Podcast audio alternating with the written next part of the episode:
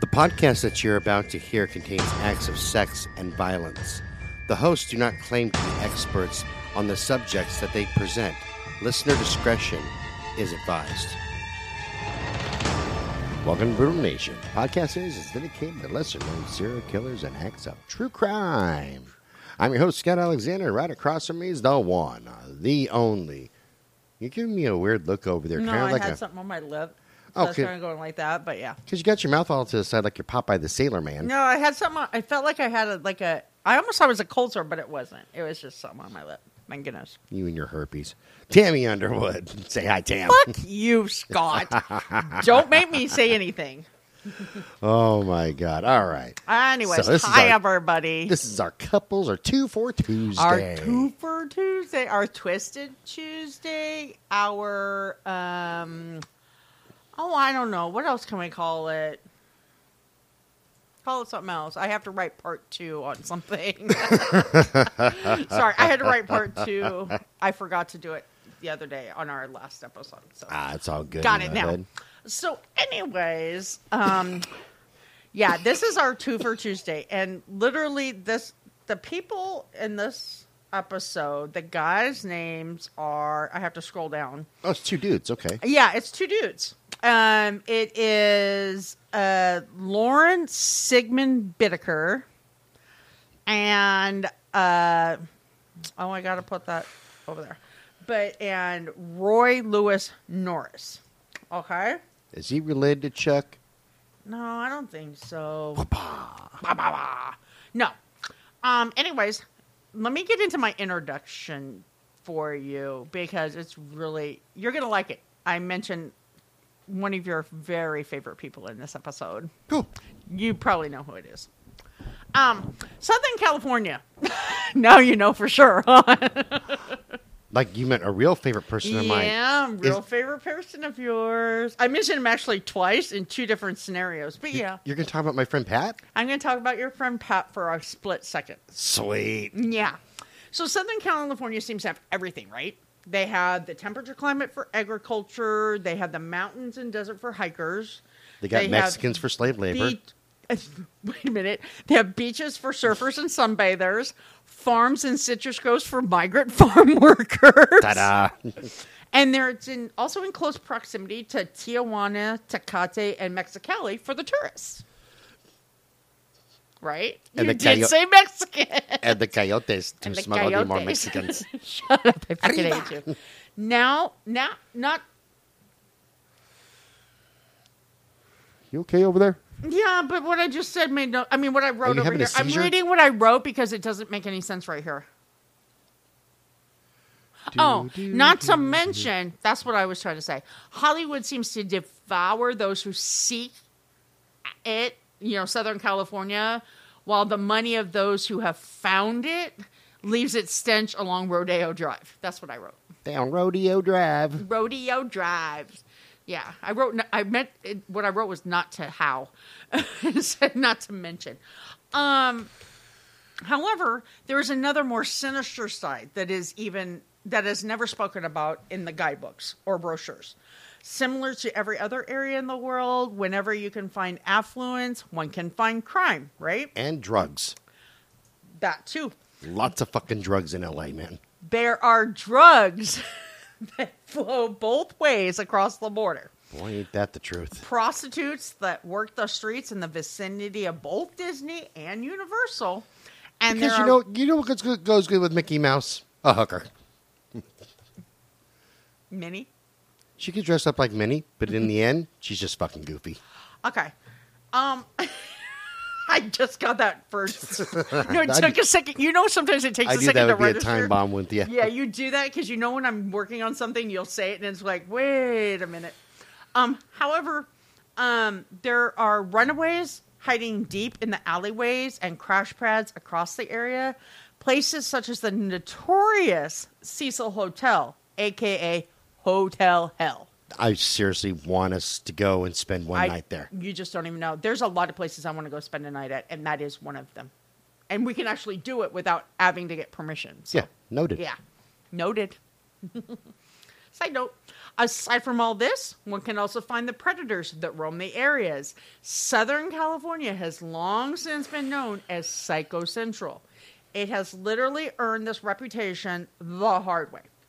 Um, let's be honest, it has earned, it has produced a full 10% of the known serial killers of the world mm-hmm. between 1950 to 2000. Literally, that's a real statistic. No, and I can kind of explain why. You, if you think of the topography of Oh. the LA basin, I, I yeah, I get into that here in Oh, a minute. oh, okay. Yeah, no, I'll get into it. If I miss something, let me know. sorry, I thought I was being all smart there for a minute. You thought you were, but I did some statistics. Sweet. As one can imagine, the majority of them are now killer celebrities. They all have nicknames that seem to be tailor made to print in the tabloids or aired on television. You all right there? Okay. Their names such as the Night Stalker, the Hillside Strangler, the I 5 Killer. Some of them we have done. Like, well, we haven't got we haven't done the Sunset Slayers yet. The Southside Slayer, we did him, remember? We did two of him actually. We did the Sunset Killers.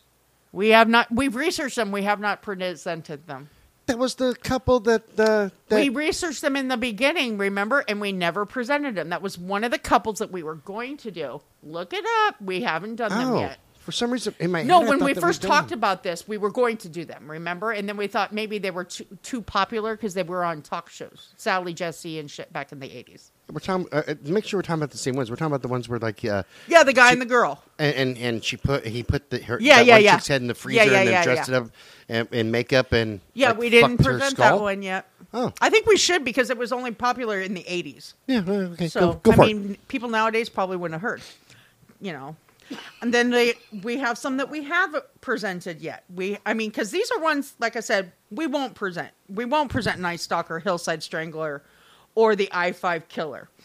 Um, and we already did the Sunset Slayer, and I mean Southside Slayer.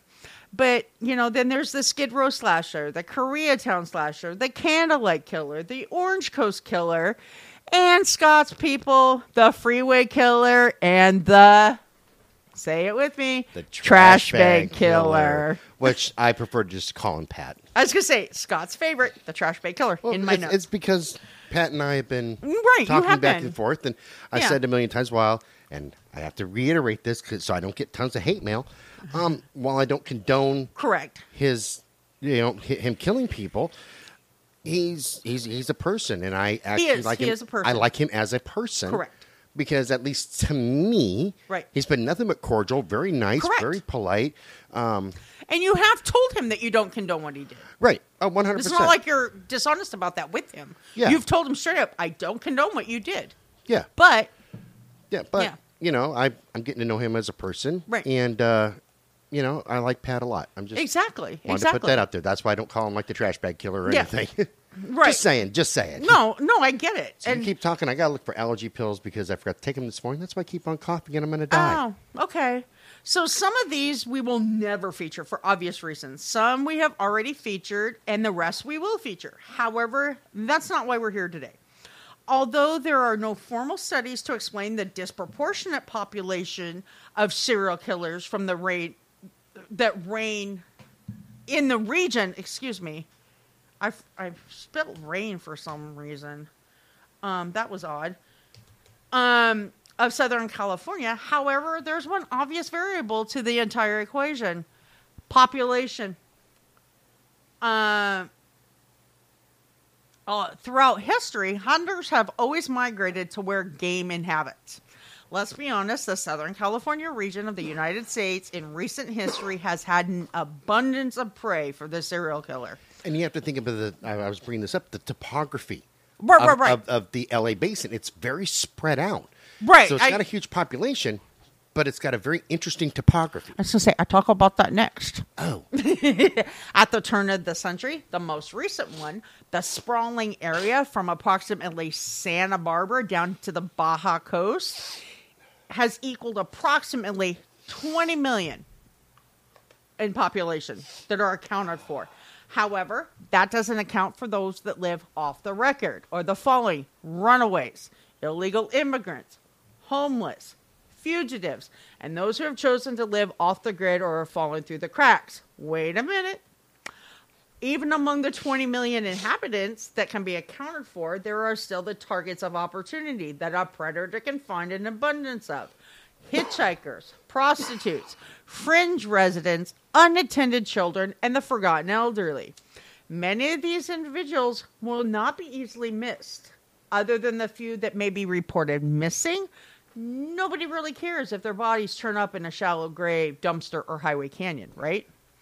Um, let's face it, California region practically invented what can be known as the automobile cult. You know, the large population with the low density. And there's a l- little known fact that when it comes to, let's say, bank robbery, for example, the teeming highway system in LA has made it the capital, the global capital bank robbery because of all the highways. Um, one particular predator, this is a side note, by the name of Mack Ray Edwards, and I'm actually going to research him to see if he, you know, how he fits into this because I've never heard of him. He aided in the construction of the California highway freeways. Um, while accomplishing this between the years of 1953 and 1969, he slaughtered children. Yeah. After killing the children, he would place their bodies in soil overnight, and the next morning, while at work, he would just pave over the new soil with asphalt. Um, Edwards wound up hanging himself while he was awaiting execution on death row. And by the time he was dead, the next generation was cruising up and down the completed freeways. The names associated with the nightmares that the new generation had, and some we've already featured, were, and some were not, we won't, Kenneth Bianchi and Angelo Buono, the Hillside Stranglers. Randy Kraft. Sound familiar, Scott? Yeah, I won't ever feature Kraft again. No, but That's- then yeah, William Bonin and Vernon Butts. Also, his other accomplices: Gregory Miley, James Munro, Mm-hmm. um, Harvey Glatman. We haven't featured him yet. The Manson family, Thor Christiansen, who I'm going to look into, Fernando Coda, and what's his name? My buddy Pat, he was listed too. of course. Yeah. However, Pat's pretty famous. back in the 70s, Back- he was. Yeah, Yeah. seven- well, through the 80s. He killed through the 80s. Oh, I thought it was in the 70s. I'm pretty sure it was through the 80s. Hmm. Unless I'm. I think you're mistaken. No, I don't. Maybe. I, You could be right. I don't know. I thought it was in the 70s. Where's my phone? Let's go talk to Google while you're Yeah, talking. you do that. However, I've left two names off that list. Uh, that's because until today, they were probably in the all but forgotten category of individuals. Those that might be remember their names are those who were between 12 and 29 in the in 1980. However, those that will remember their names are the victims' families and some police officers, especially from the Hermosa and Redondo Beach areas. Um, these two, these the two most evil men never had a nickname until later. Um, well after they were arrested. You were right, by the way. 77 is when he quit killing. Oh, I was going to say, I thought it was the 70s. For some reason, I thought it was the 80s. no, I 'cause think Randy Kraft went through the 80s, I think, is where you're getting I it from. I think you're right. Yeah. Yeah. I think him Bonin. yeah, oh, that could be. It was him, too. Yeah. I. Yeah. Yeah, because they went well past. Um, not to mention the area reporters hadn't even learned these guys existed, and most local. Uh, I don't even know what I got that from. I mean, I'm like wrote something here. I wrote it up last night, and honestly, I had a little bit to drink, so it makes sense now. Alcoholic. Stop that. Shut up. Uh, okay, so a lot of area reporters didn't even know who they were until they were arrested. Okay. Um, however, one of these evil dynamic duo chose his own nickname, especially since he signed every piece of jailhouse fan mail as Pliers Bittaker. oh, wow.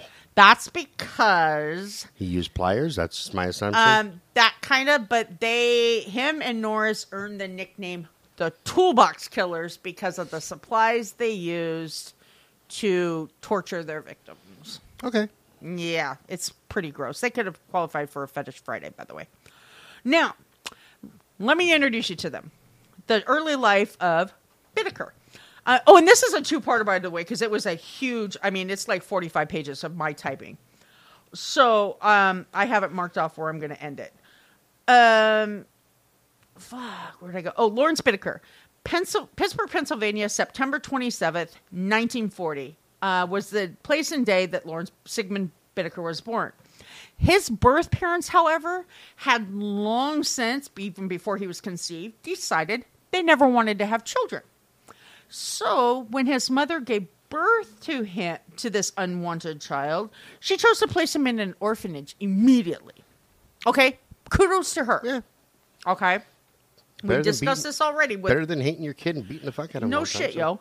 So Mister, I mean, we won't mention any names like fucking um, Josh, Joshua.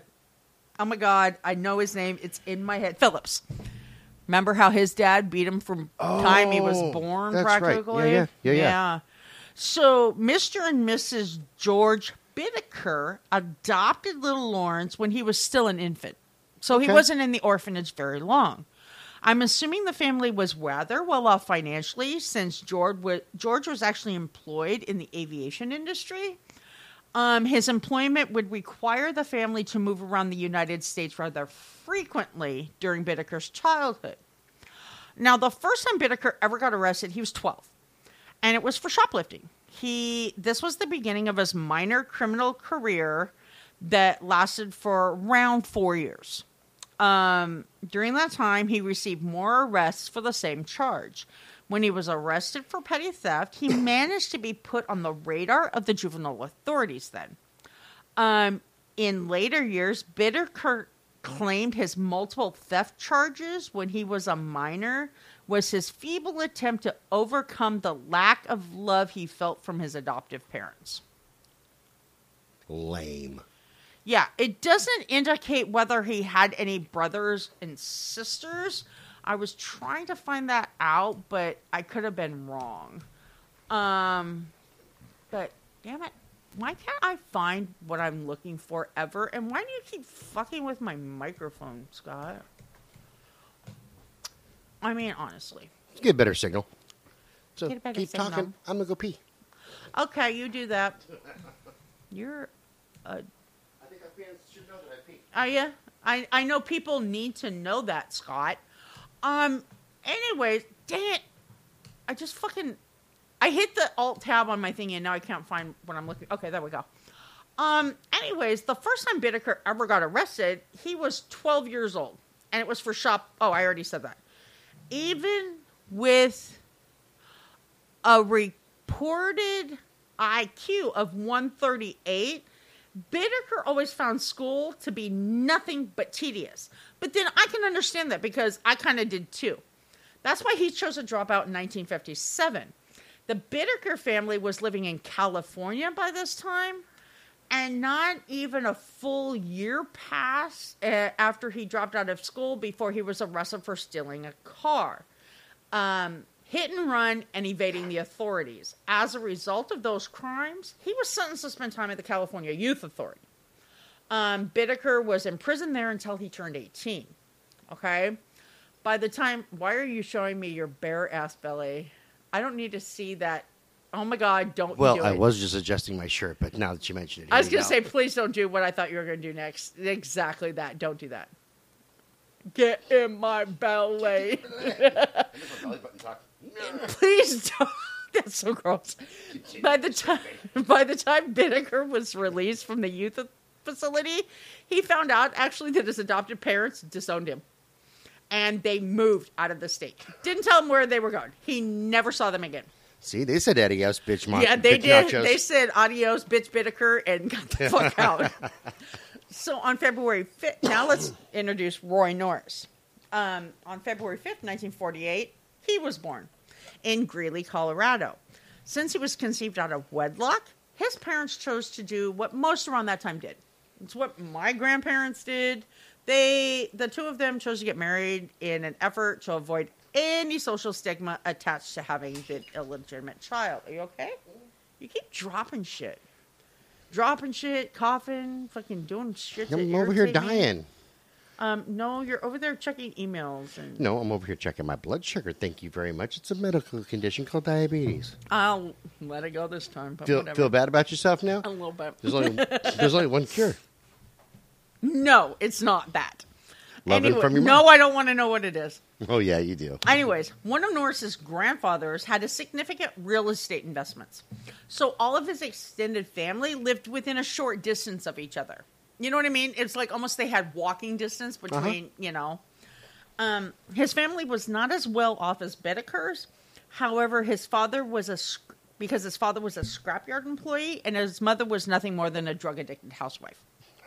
Literally, that's I mean, literally, that was the best description I could find of her in the reports, and I think it was on Wikipedia. You've had to deal with children. Fucking, you're raising more than one. I don't blame her. I'd be like, honey, I'm Right, home. dude. Here's a little bit of heroin and a bottle of tequila. Dealt with these little mongrels all day. Side note: I never did heroin, but tequila, my drug of choice, right there. little tequila for me, a little bit of Benadryl for Jake. You know what's really weird is I never used that. Um, You missed out. I know, right? I never did any of that shit to my child. you fucking horrible parent, you. No, ingenious. Even though he lived with his parents periodically during his childhood and early adolescence as a result of his mother's condition, let's say, he was often placed in the care of several foster families around the state of Colorado. Uh, according to Norris's account of his childhood, his memories consist of many things. First, he claims that the accusations placed against his biological parents were false. He says they never treated him badly. Oh, okay. However, he claims that while he was in the care of the various foster families, he was neglected and neglected to the point of being denied adequate food and clothing. I can kind of believe that. I can believe it too because in man. the yeah in the early times, that's foster care was horrible. foster care sucks now. Mm, true. Uh, Norris also claims that while he was in the care of a Hispanic family, he was the victim of sexual abuse. He later stated that his prejudice towards the Hispanic community stemmed from the abuse and neglect that he endured as a child when he was placed in this family. No, care. he had neighbors like mine. That could be it too. Just saying. Um, Norris was living with his parents when he was 16 years old. On one occasion, he went to visit one of his female relatives who was in her 20s, and she claims he began to talk to her in a way that was very sexually suggestive in nature and inappropriate. That's what you say about me all the time when I'm just even talking about the weather. You give me a look when I say that it's moist outside or that the highway's really wet. Then you go, "Oh my god, why is everything sexual?" I'm not. I'm just talking. It's You're raining disgusting. and it's moist. But usually it is followed after you say other things that I will not mention on the air ever again because they're in my boundaries box. yeah. Nope. I didn't say it all. I didn't say that what I'm putting in the boundaries box. I got my headphones ready, man. I know, dude. Like my mother's name in association with yours. Um, And her last name being Alexander. But continue. That is not what I was going to say. Um, anyway, she demanded that he leave the house, and she called his father. Well, his father threatened to beat him, and that's when he chose to steal his father's car. Because that solves the problem. He Yeah, yeah, said, it. "Adios, bitch nachos." He took the car and drove it to the Rocky Mountains. Once he was there, he tried to commit suicide in a painful way. Reports indicate that he tried to inject pure air into one of the arteries in his arm.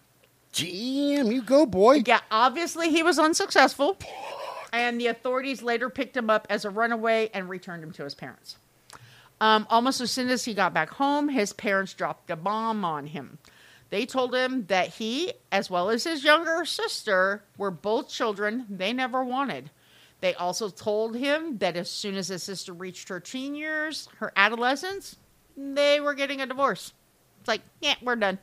God damn. I know, right? Kind So of we- a dick move from his folks. I know, man. right? Knowing that he tried to commit suicide already. Yeah, no shit. Fuck. You know, in, in a painful way. Um, within one year of receiving this information, Norris dropped out of school in order to join the Navy. Now, in nineteen, because 1960, you wanted to go down with the theming. In 19, he wasn't gay. You never know.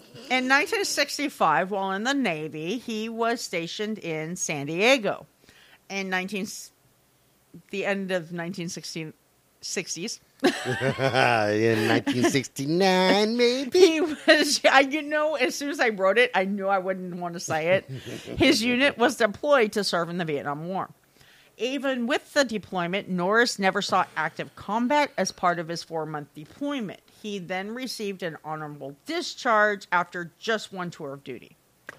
Okay. Um.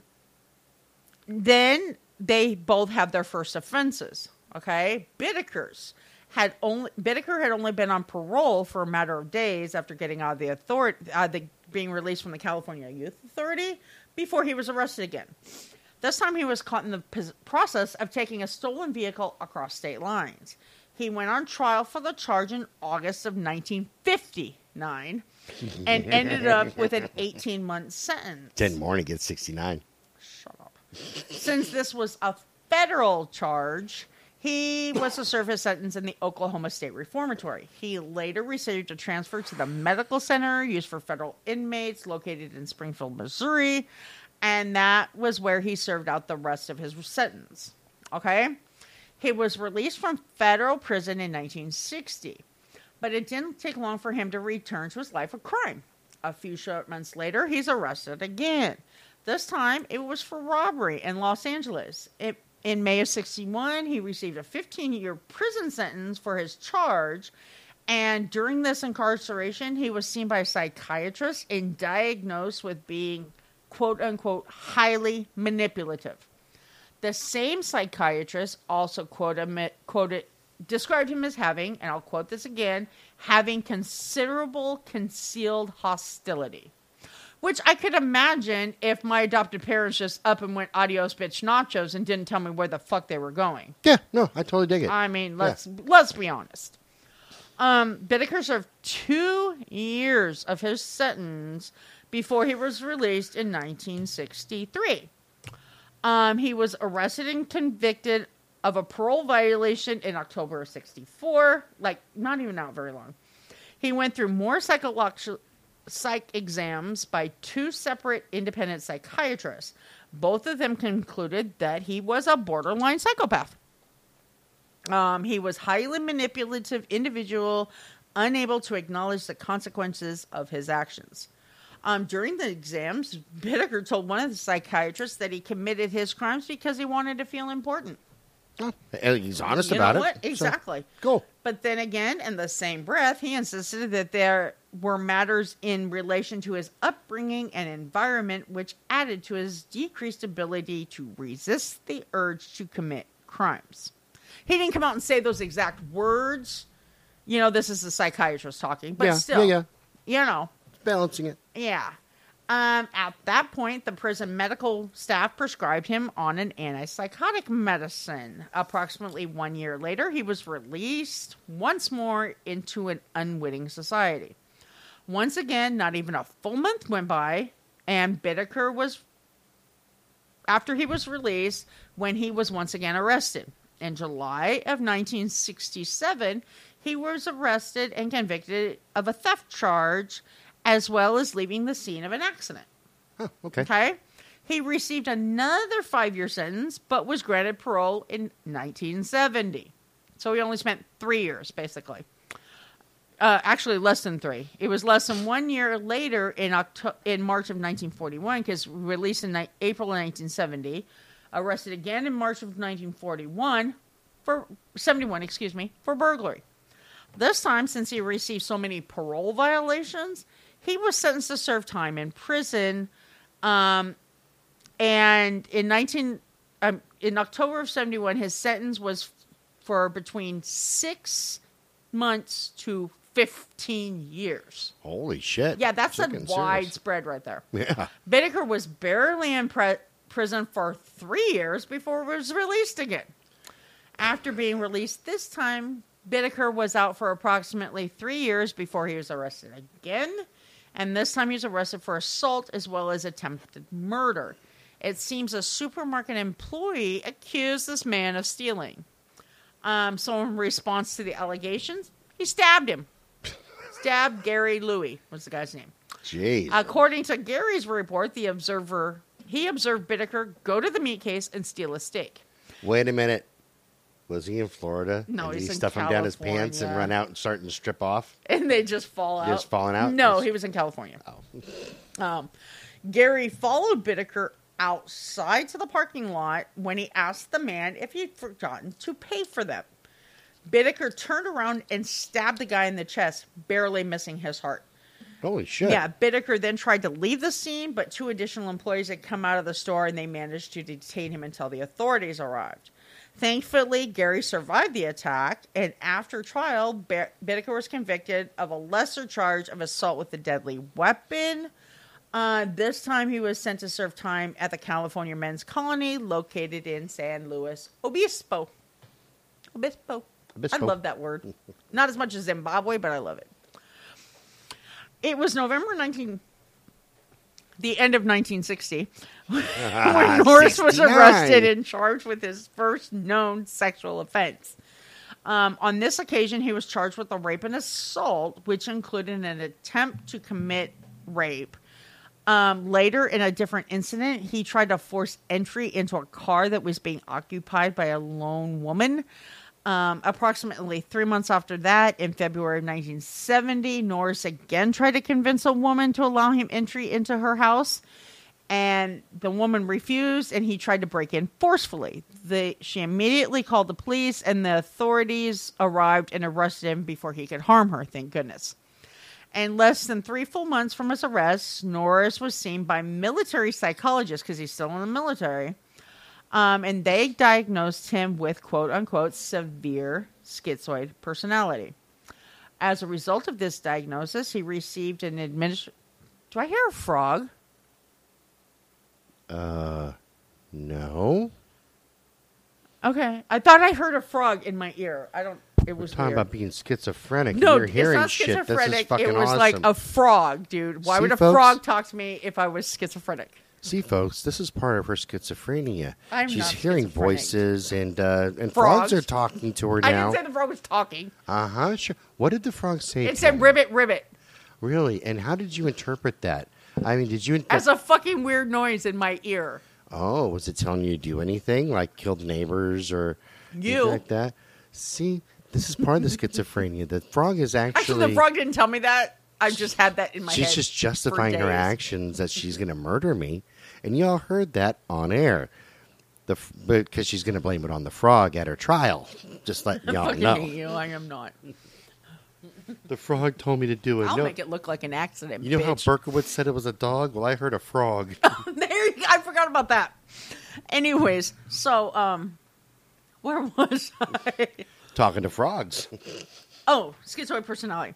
As a result of this diagnosis, he received an administrative discharge from the Navy, and they labeled the discharge under the terms psychological problems. Obviously, uh, he was out on bail for this offense in late in May of 1970. Uh, that's when he chose to attack a female student from the San Diego State University, whom he had been stalking for a while. Um, when he attacked her, he struck her multiple times with a rock to the back of the head. When she slumped to her knees, he began beating her head against the sidewalk as he put his knee into her lower back. Jesus. Yeah, so it's like man. she fell to her knees onto her stomach, and it was like he was taking. He put his knee in her back and was slamming her head against concrete. Um, after a short while after the attack, he was arrested and charged with assault with a deadly weapon, the rock. As a result, he was sentenced to serve five years at the Atascadero State Hospital. Upon arriving at the facility, he was given the classification of a mentally disordered sex offender. Okay? Okay. In 1975, Norris was released from Atascadero State Hospital. See, he spent five years in there.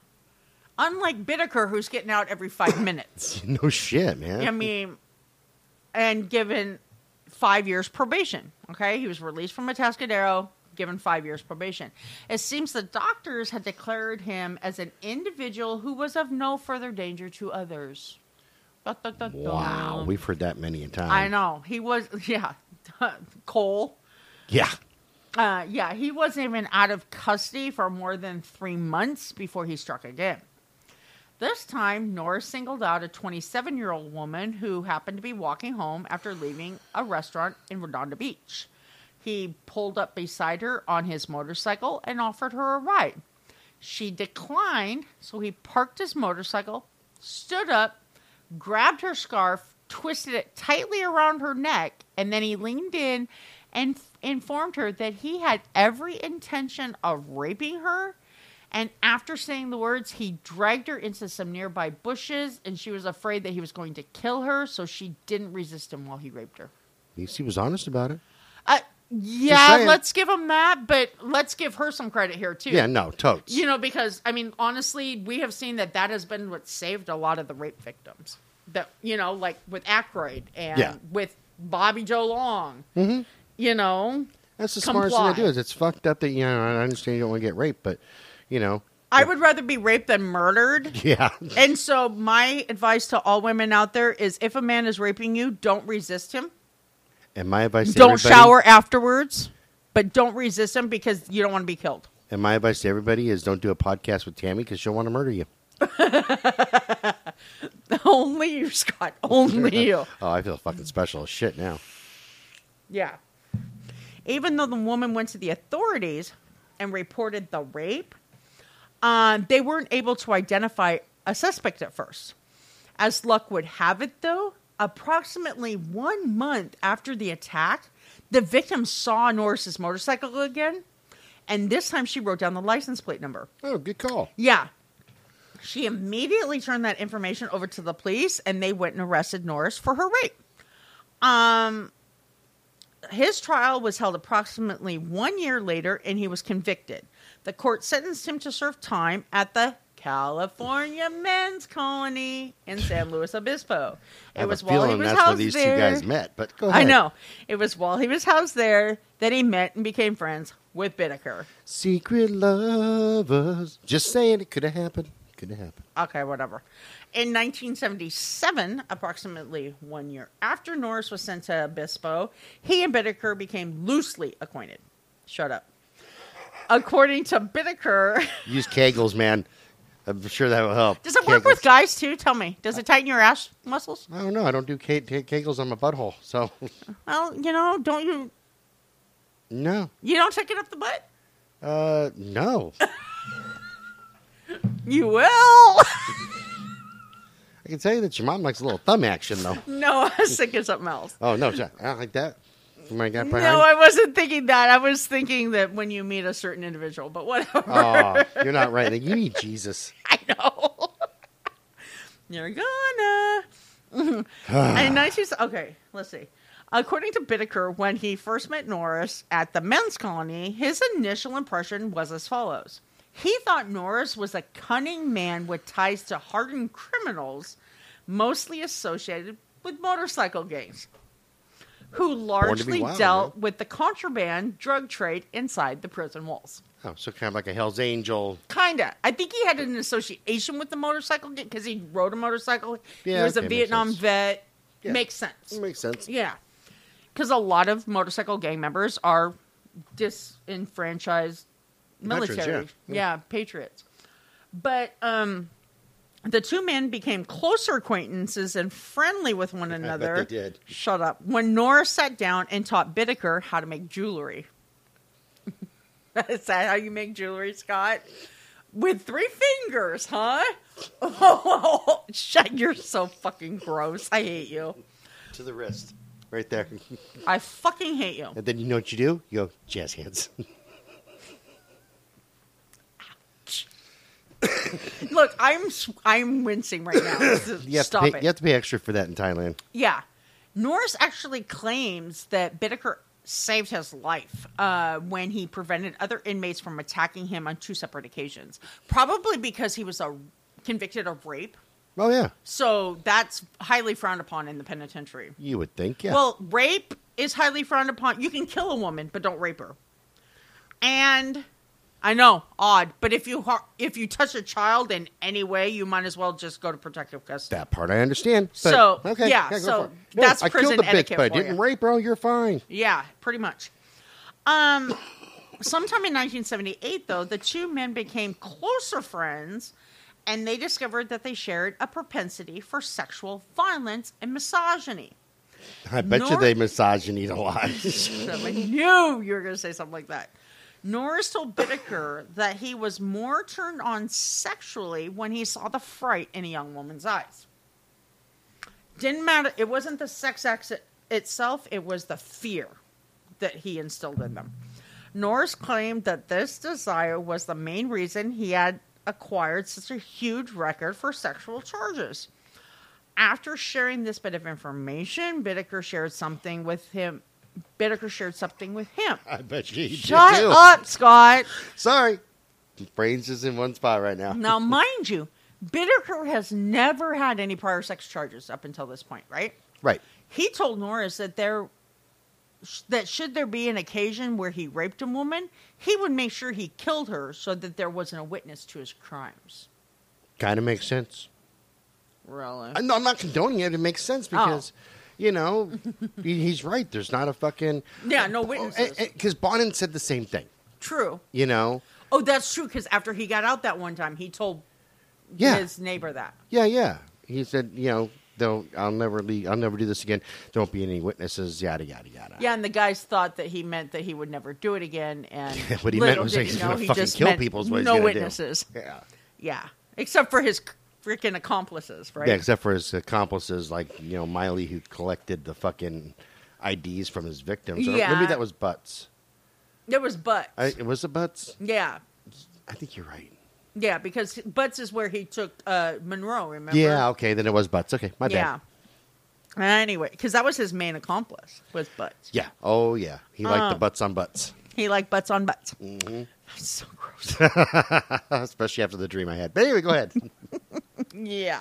Just smeared and they all over. both after they both divulged this information to each other every time the pair were away from each other they began were away from others they began to make plans they regularly discussed getting out so that they could rape and murder teenage girls the sick fantasy shared by the two men evolved from there the plan was so elaborate that it involved them raping and murdering one girl for each teenage year.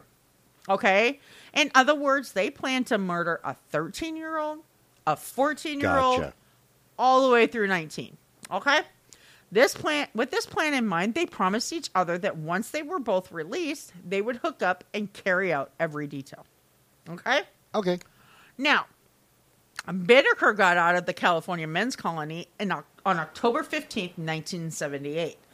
Upon his release, he returned to LA and got a job working as a skilled machinist. Okay? In this position, he earned a paycheck, and remind mind you, this is 1978, of nearly $1,000 a week. That's not bad for seventy eight. yeah, Holy that's fuck. almost $4,000. That's about four, four and a half thousand dollars a month. That's good for a lot of people even today. Yeah, precisely. So, despite considering himself a loner, Bittaker made several friends amongst his neighbors because he had a house. He also had a regular motel room, and I'll get into that in a minute. Okay? He quick he quickly earned a reputation for being both generous and helpful. He even donated money on several occasions to the Salvation Army, and reports even reveal there was one occasion after he got paid that he went down and purchased a significant quantity of fast food meals and wine. And after he had the food in hand, he went into downtown LA and passed it out to the homeless people. Oh wow. Yeah. Okay, so some good about him. Exactly. So, aside from this generosity, Bittaker also became quite popular amongst the local teenage crowd. He Hey, later claimed that there was a reason he always had beer and marijuana stocked in the motel, his motel that room that he had in Burbank. He had a regular motel room in Burbank.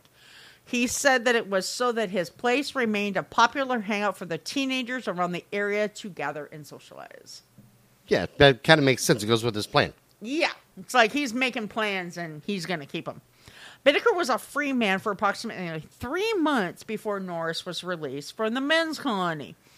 On January 15th, 1979, Norris got out and moved in with his mother in Redondo Beach.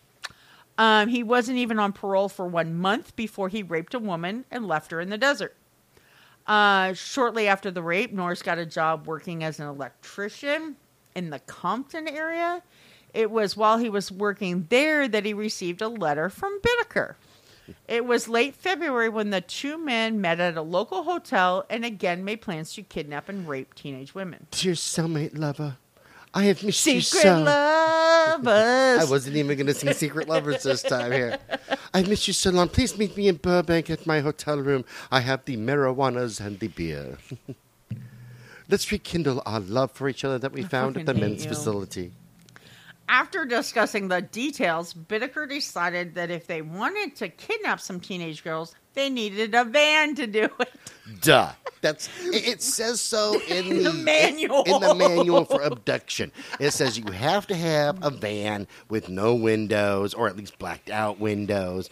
You know, and especially in the seventies, it had to be one of those really cool ass conversion bands. Like maybe he had, like you know, like inside he had like a bed and a disco ball and some shag carpet. Give me a minute. Oh, sweet Jesus! No, this is gonna be good. seriously. this is gonna be awesome. Um, he got some money from Norris to add to the pool, and he went out and bought a silver or gray, light colored. literally, there's a picture of it. It almost looks white.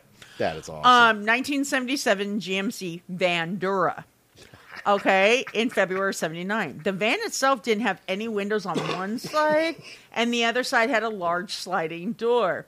As soon as Bittaker saw the vehicle, he knew that if he or Norris could, that he or Norris could pull, and this is quoting him, pull up to a teenage girl real close and not even open the door all the way, and they named their van the Murder Mac. Good name. Right? If you're okay, uh, it sounds fucked up, but if you're gonna, if you're planning to be a fucking serial killer, Yeah, they're planning it. Eh, you know, this isn't just uh, It's not like something that they fell into. They planned right. It's not like, it. oops, now we're serial killers. They, you have to have a cool. You should name your your, your vehicle. Didn't didn't Bonin have a name for his? No, Oh, no, no, I thought he did. no, no. Uh, uh, but yeah, call it the Murder Mac. That There you go. that's a killer name. Yeah. Dad joke one.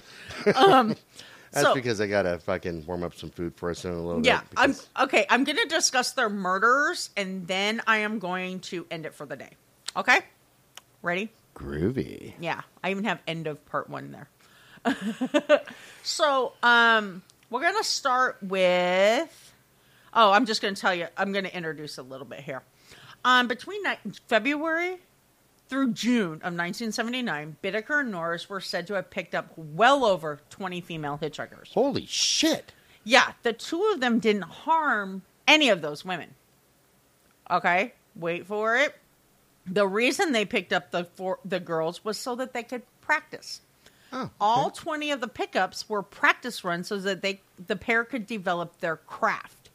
They wanted to develop the best ruse or ruses they could use to lure a girl into their van without using force. Make sense? Uh, you know what? So far, while they disgust me, I'm I'm pretty impressed. Yeah.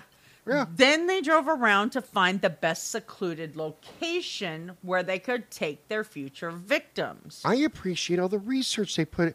Okay, future serial killers. Look, man, we give you a lot of tips all the time, Dude, we can't I stop know. You, but take a lesson from Norris and Bittaker, Oh, man.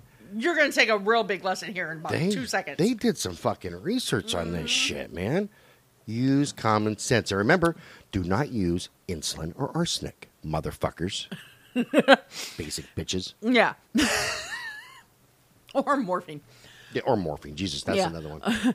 sometime in late April, the two of them actually discovered the perfect isolated fire access road located in the San Gabriel Mountains. Oh, okay. Okay. There was actually a locked gate at the entrance to this road, but that didn't matter. Bittaker broke the lock with a crowbar he had in the van and replaced it with one of his own. Eh, smart move, yeah. Yeah, he was like, you know what? How often are they out here? Yeah, Let me exactly. replace the lock with my own.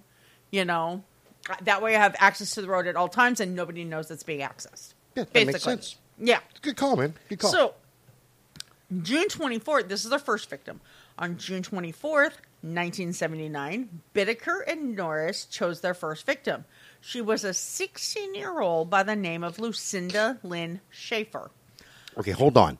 Hold on. They're already fucking up. Because they said they were going to do a 13, 14, 15, 16. They- yeah. You don't start in the middle of the no, cycle. they said they were going to do one for each year. They didn't say when they were going to, what year they were going to start sh- with. you need to start. I, that's only because I believe in structure. I was going to say your OCD demands that they start at the- 13, it, huh? it does. It says you start at Not fucking 12 and a 13. half, 13. Look here, fucktards. if you're still alive, and I'll find that out part two. Look here, fucktards. You don't fucking start in the middle of a goddamn cycle. You start at the fucking beginning.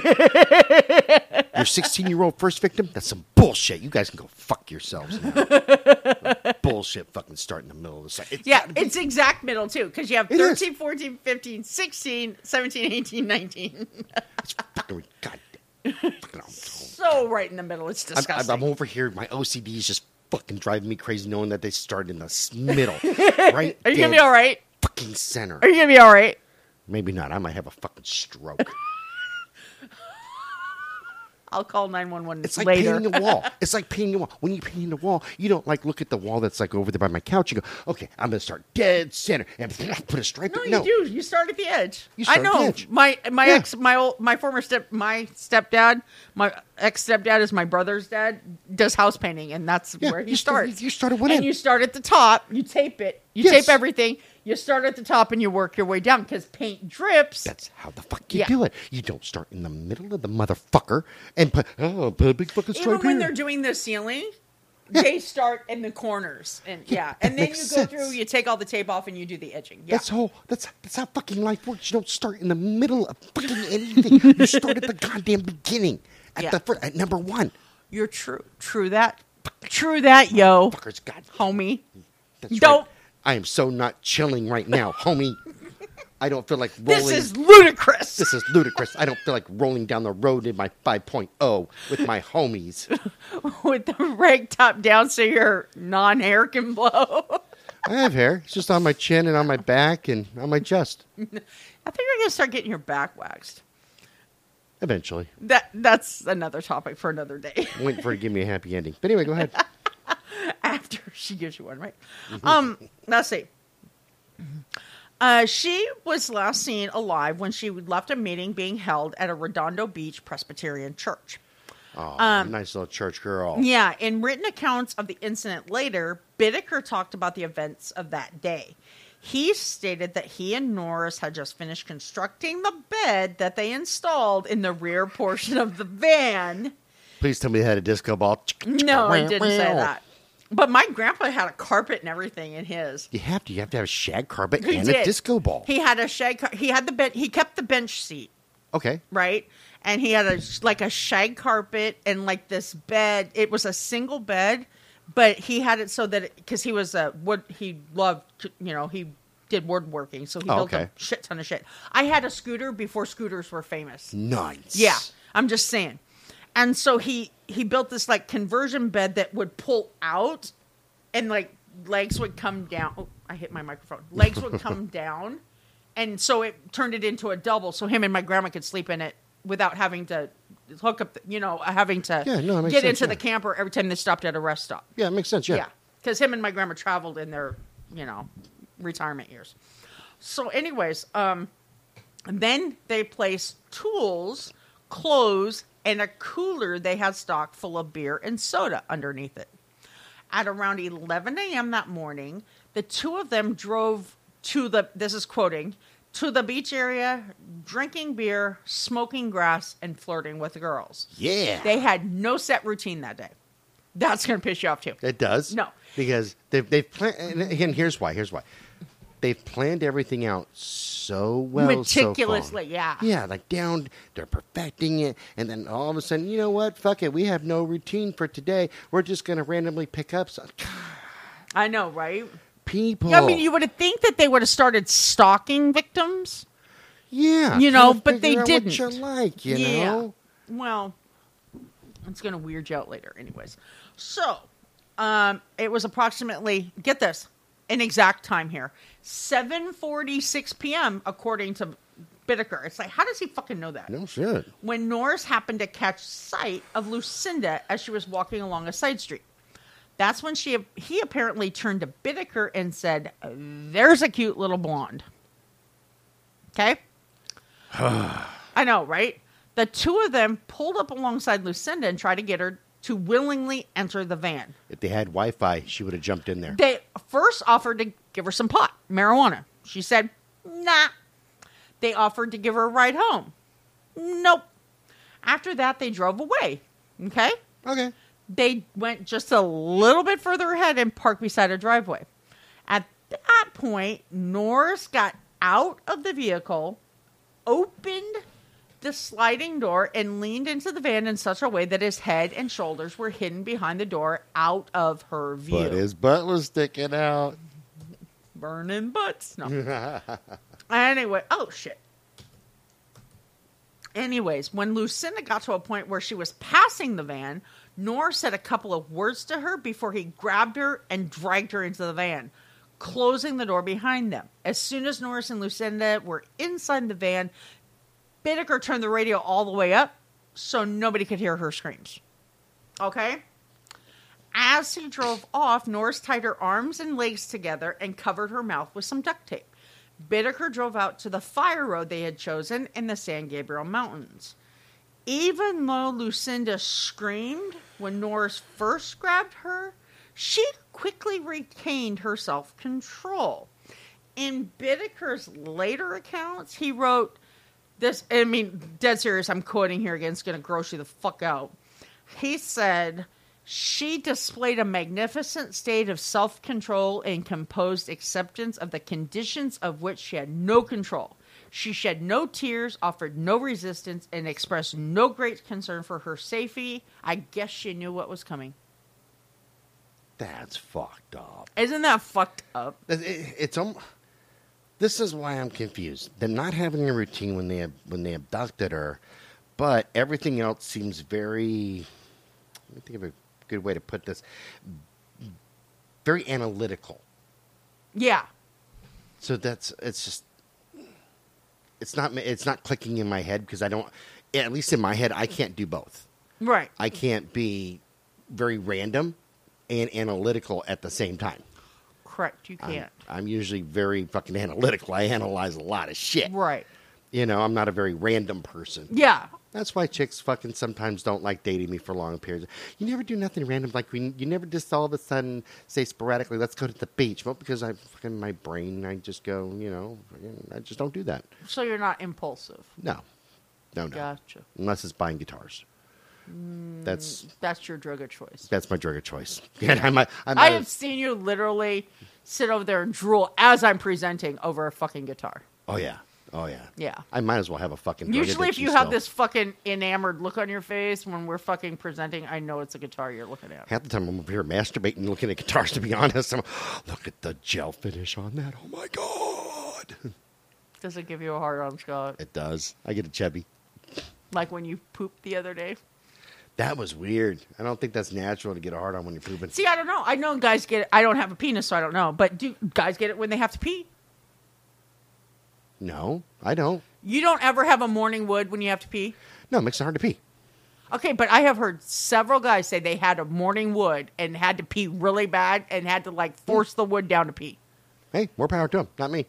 Seriously? I got good mind over matter, though. That's how I can control my But you don't get morning woods? Oh, I do. Oh. I get up and I kind of, I take, get my zen going on, right? And then you go pee. And then I, I relax, and my pecker looks up at me and goes, "All right, good morning, boss. I know you got to pee. I'm gonna hang out down here for a little bit till you get everything done, and then I'll say good morning again. Thank you very much. Just by the way, there's pancakes and eggs for you in the in the kitchen. Got it before you. Made your coffee. You're good to go. And uh, we pee and we go to work. And don't look at the fucking stamps on my dick because I was out last night. Yeah, I was out last night. By the way, your truck needs gas, You're so fucking stupid. and ign- ignore those stains on the back in the in the back seat. and on the back seat, in the back end. On- By the way, you need a bed back there. and on the roof and this, you know, it's steering wheel.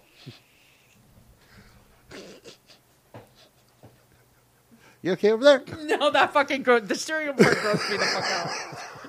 Because you can see just what's the first thing you do when, when you get into a truck. spraying everywhere. No, when you first get into a car, what's the first thing you do? You grab the steering wheel. Can you imagine? Squish it. Oh. Oh, what the fuck, Oh, man. dude, that is gross. Thank you.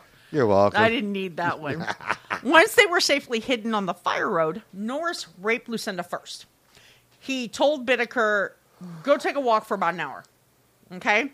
When Bittaker got back, Norris left and Bittaker took his turn. When Norris returned to rape Lucinda again, she asked him whether or not they planned on killing her. Well, at least she asked. Right. Norris replied simply, nope. And even though he told her no, she did request that they allow her time to pray before they killed her if that was their intention. Uh, right? And so um Bittaker and Norris then have separate accounts for what comes next. Um, according to each of them, they both argued whether they should kill Lucinda or just release her to be free. Okay? Okay. Each one stated that the other said kill her. Of course. It really doesn't matter whose decision it was to kill the girl. The fact remains they did. Yeah. Um, before Norris made an attempt to strangle her with his bare hands, Lucinda pled with him and said, Only us, can I please have a second to pray? They denied her request and began to choke her. Okay? He held his grip for approximately 45 seconds before he became so ill, disturbed by the look in her eyes. This is his quote the look in her eyes that at that point he just let go and ran to the front of the van where he vomited profusely. Okay? So he didn't have it in him to kill her that time. So he says. Yeah. I don't know if I can buy that. Okay, well, that's when Bittaker took over. And he admits he strangled her with his bare hands. Okay. He squeezed his fingers around her neck until she fell down on the ground in convulsions. At that point, he let go with his hands, wrapped a wire coat hanger around her throat, and used vice grip pliers to tighten them until she stopped having convulsions. Holy fuck. Yeah. That's jacked. No shit, yo. When it gets even more so later. When Lucinda was dead, the two men wrapped her body in a plastic shower curtain, and then they drove to a steep canyon area where Bittaker had select that Bittaker had selected beforehand and dumped her over the side. Norris later claims that after Bittaker tossed Lucinda over the side of the canyon, he turned to him he turned to Norris and offered him some insurance, saying, quoting, the animals would eat her up so there won't be wouldn't be any evidence left. Okay? Kind of Which makes I sense. can see, you but know. there's still going to be bone. Well, yeah, this is true. Okay, give me a minute. Two weeks later, two weeks, Scott, mind you, after they murdered Lucinda, the men struck again. On, on July 8th, 1979, Bittaker and Norris came into contact with 18 year old God damn it. Andrea Joy Hall. Don't care what her name is. What I care about right now, dumb. Are, tell me, Not they, only did they, still start in the middle, they're skipping. Are they, are they still alive? I can't tell you. Look, you dumb motherfuckers. You don't skip around either. For fuck's sakes. Start at the sakes. beginning of the fucking cycle and don't fucking skip around, you dumbass. I just for skipping around. I hope you're not. I hope you died a horrible pus-filled anal rape death, with a dick in your ass and one down your fucking throat. Dumb it. God, I fucking hate that. It just it makes. That's like fucking ow. How do they even fucking keep track? That's my problem. You can't go 16, 18, you know. It, it, fucking goddamn it. It's just. I thought I had some hand lotion in here. Guess. I guess I'll I use got my some. eye gel because my hands are really dry. I got some. You're a dick. No, I really do. It's uh, Oh, do on, you? on the other side of the bed. Is it really good? It's the hemp stuff. Oh, I don't know if I because I might be allergic to it. That's Oh, all. this shit's fucking amazing. Oh, like the okay. I think I know what you're talking about. I might not be allergic to Yeah, I think it's all organic and natural. Yeah. Why is it on the other side of your bed, Scott? That's where Dawn put it. Oh, I see. Um. Now you made me lose my thought. That's not very hard. Okay. Anyways, well, she was walking along Pacific Coast, the PCH, Pacific Coast Highway. Oh, I know. I know where PCH is. I know. I'm saying Pacific Coast Highway, and then I'm going to say PCH from now on. yeah, uh, when, when I was growing up, we used to race cars up and down PCH uh, through Of course Bolsa you Chica. Bolsa Chica Beach. Is this where you told the cop that the cop said something about you racing cars that one time? Yeah, this you know the, the the rule of thumb was if you can outrun the cop, You got away. you got away. You're you're fine. And now now they'll fucking break out goddamn everything like helicopters and SWAT will come no get shit, you. yo. Yeah, man. Fucking- I'm very familiar with PCH. You're very familiar. Of course you are. So, anyways, um, she was thumbing her right. As I slowed down, I'm gonna right out of here. Hold you thumbing her right. Have a show some leg. Yeah, look, little bit right No, there. Yeah. don't Come show baby. leg, Scott. Come on, baby. You know you Have want you some seen of my this. leg from when I fell? I It's did. Look really nasty. hairy when you sent me that picture. Oh, that's it's. I, it is kind of hairy. I haven't waxed it yet. Sasquatch. I apologize. I did wax my You got my pits done, but I didn't do my legs. That's like I should have fantastic, done. Squatchzilla. Fuck off. I hate you. Now you're making me self conscious about them. no, seriously, because I'm only allowed to wax or shave my legs and my armpits once every three months because of the little bumps I get, No, it, ma- and they can get infected. Yeah, no, it- And so when I notice it, like now, I get a little self conscious, but I try not to look at them for three months. okay. Yeah, I, my doctor won't let me do it. I feel bad because I made you feel self conscious, so I will. I'll give you this right here. Yeah, I'm sorry, Tammy, thank you. and you know that I love you. I know you do. Okay. No, I was just explaining why they're hairy. Oh no, It's hey, not like I like hairy legs. Seriously. I'm used to being in the forest. No. I it's really wintertime, No, so- I'm like usually I mean cuz you know I I do You're other areas. Shut up. I do other areas religiously and I used to do these like I'd alternate months between my legs and my arms. Because but- you and I have the same wax. Yeah. But my doctor says no more.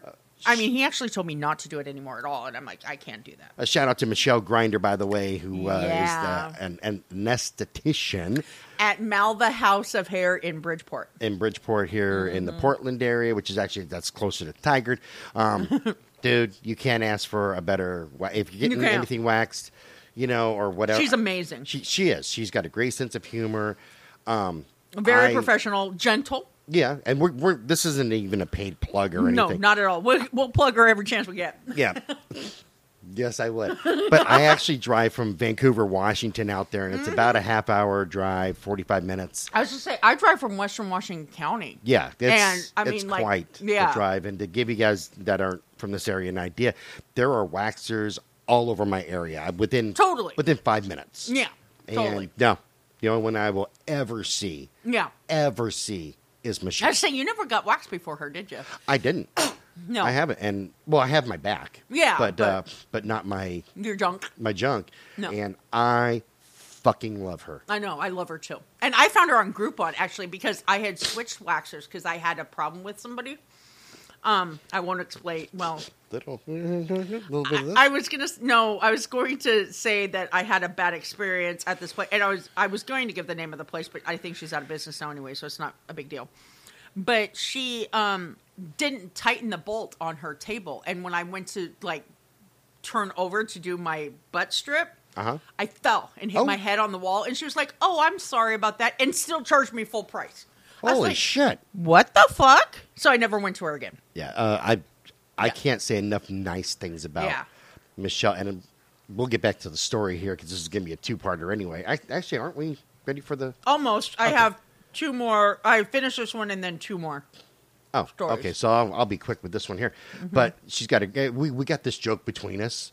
Ever, ever since I first talked to her about getting waxed. Oh yeah, down like there. she's your She's fucking my, she's my dominatrix. yeah, she's your dominatrix. Yeah, and I always send her a message because now, you know, with COVID, we have to wait outside and she meets me at the door and then walks me in. Right, exactly. I, I'm here for my torture appointment, my dominatrix. I'm here for you to torture me a little bit.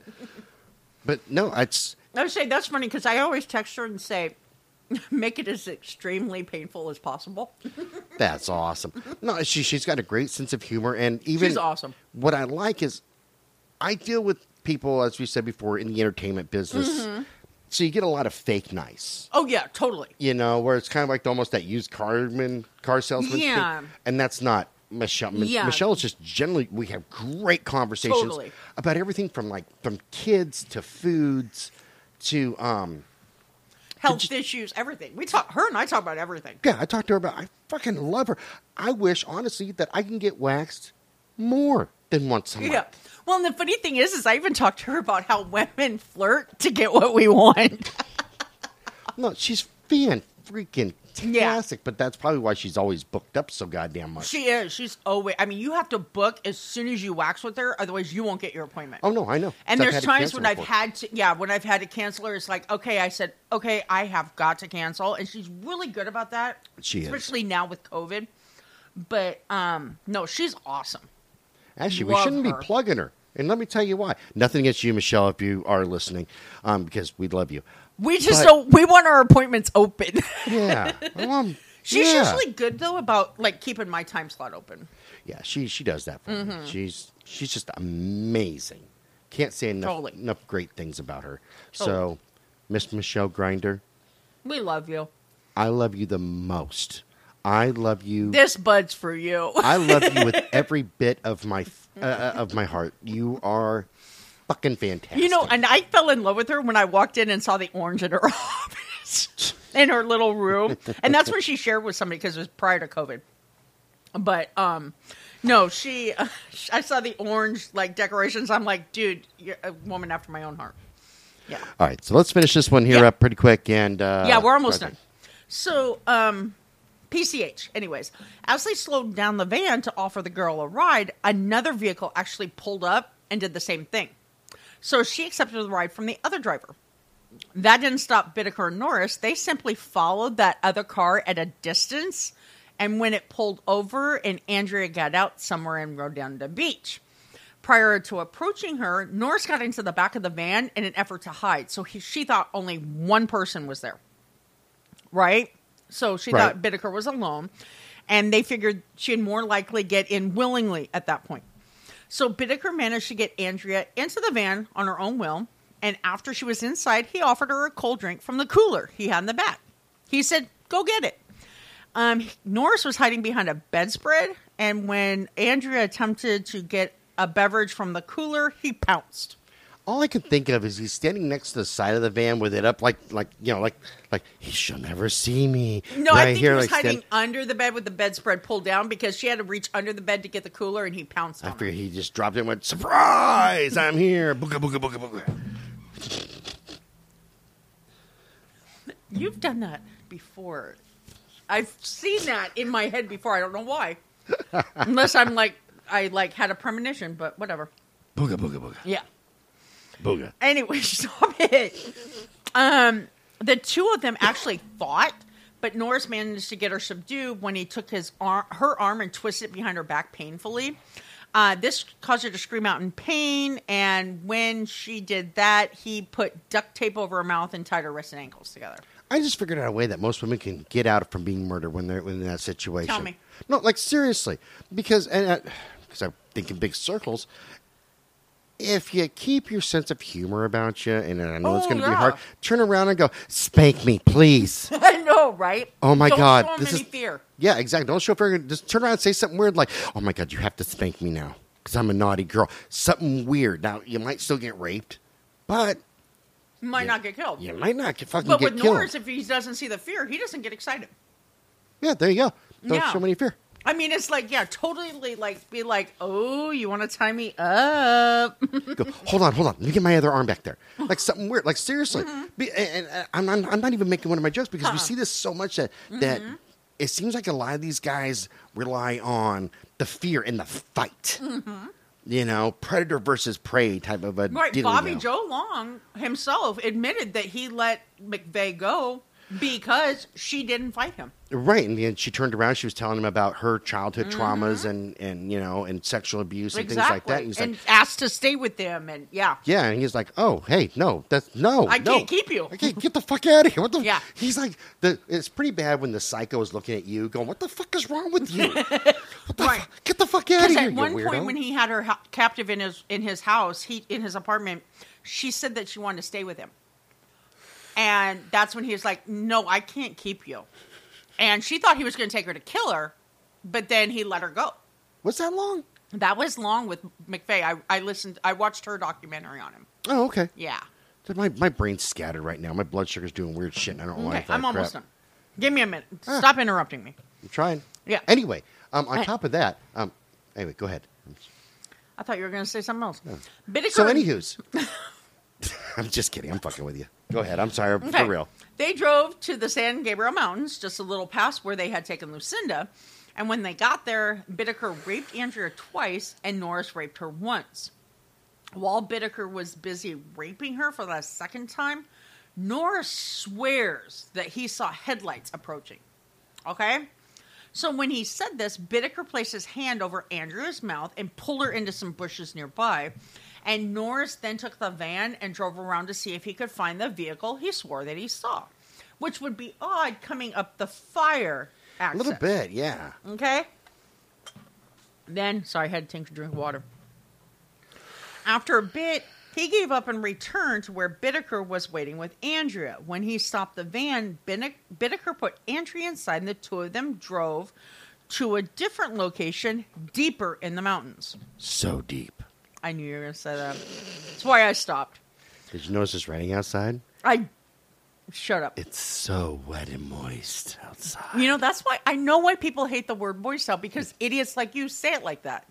Wonder if her mom's staying dry or if she's moist. What? Wonder if her mom's staying dry or, or if she's moist. I fucking hate you. anyway, shouldn't have taken a bite of that. um, now I mis- lost my place again, Scott. You're welcome. Mm-hmm. Oh, when they found a secluded spot, Bittaker forced Andrea out of the van and told her to walk along the road naked. Okay, he then had her stop and forced her to perform oral sex on him. When she was done, he made her pose for several pictures, which he took with a Polaroid camera. Okay, Bittaker and Norris then made her get back in the van before they drove to a third location. When they arrived there, Bittaker forced Andrea to walk up a hill located nearby while Norris took the van to a liquor store to buy some alcohol. He told Norris, go get us some liquor. Jesus Christ. Okay. When Norris got back to the location, Bittaker was alone. He did have in his possession two more pictures he had taken of Andrea. According to Norris, later, Andrea's face had an expression of, quote, sheer terror as she begged for Bittaker to save her life. Um, spare her life, excuse me. Bittaker told Norris that he had told Andrea what he was planning on that he was planning on killing her and asked her to give him as many reasons as she could think of why he should let her go and continue living. Okay. Uh, the he only listened to a couple of them before he plunged an ice pick into her ear and killed her. Uh, he then turned her over and plunged the ice pick into her other ear. And at that point, he stomped down on the murder weapon while it was in her head and the handle broke off. Bittaker then strangled her with his bare hands before he simply tossed her body over the cliff. I have nothing to fucking Okay. say to that. I know, right? Okay, now, next one. Oh my God, you're going to love this. Oh, great. On September 3rd, Bittaker and Norris saw Jackie Doris Gilliam and Jacqueline Lee Lamp. Leah, excuse me, while they were sitting at a bus stop in the area of Hermosa Beach. Apparently, the two girls had been hitchhiking along the PCH, and when Bittaker and Norris spotted them, and as they sat down, then they sat down at a bus bench to rest. Okay? These two pulled up alongside the girls and offered them a ride. They accepted and readily got inside the van. And once inside, Norris offered them some marijuana, which they accepted. Okay? You want the marijuana? All right. Within minutes of getting in the van, Jackie and Jacqueline happened to notice that Bittaker had turned off the PCH and was heading toward the San Gabriel Mountains. They began to verbally protest the change in direction, and both men offered excuses in an attempt to calm them down. Neither of them were fooled. At that point, 13 year old, 13 this time, year old Jacqueline. Too late. I know, Too right? fucking late. They started in the middle and they're jumping around. That's why they got caught. They, that's why they got caught, so they can go fuck themselves. Anyways, at that point, 13 year old Jacqueline tried to get the sliding door open. That's when Norris hit her with a bag full of lead weights on the back of the head. This succeeded in knocking her unconscious for a brief moment, which allowed him to overpower 15 year old Jackie. Jumping around. He was in the process of tying her up and taping her mouth shut when Jacqueline began to come to, and once again she tried to get the door open. That's when Norris grabbed her arm, twisted it behind her back so he could drag her back inside. As the two of them continued to struggle, Bittaker noticed that they were in view of a lot of witnesses. okay? That's when he stopped the van and punched Jackie in the face. He then helped Norris tie them both up before putting tape over their mouth. Then he and Norris drove the two girls into the mountains and kept them captive for almost two days. Holy shit. Yeah. The entire time, the girls were kept bound and gagged as they were sexually and physically assaulted numerous times. For those two days, both men slept in the van beside their hostages, each one taking turns being the lookout. Okay? At one point, Bittaker forced Jacqueline to walk up a hill located nearby so that he could force her to pose for his sadistic Polaroids before he let her return to the van. Bittaker also t- had Norris take several shots of him with Jackie, and there were pictures of the two of them both clothed and naked. Okay? During the first three times when Bittaker raped Jackie, he made a tape recording of the instance.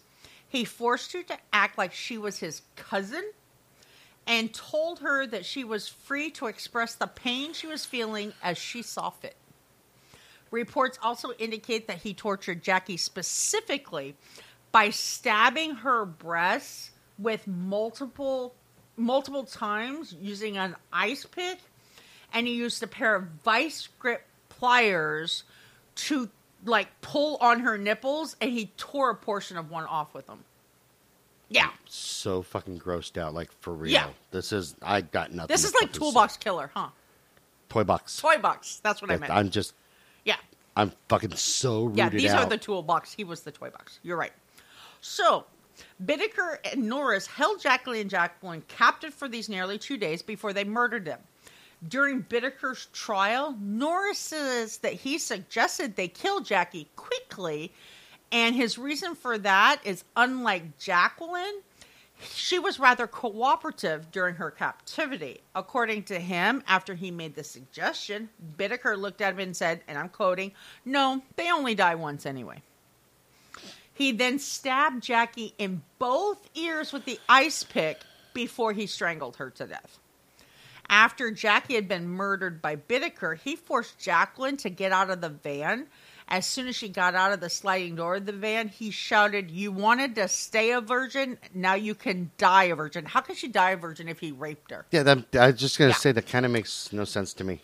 Then Norris hit her over the head with a sledgehammer. Bittaker then grabbed her and strangled her until he thought she was dead. They were both shocked when she opened her eyes again.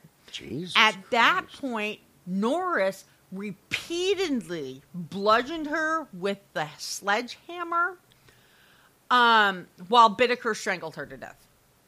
Okay?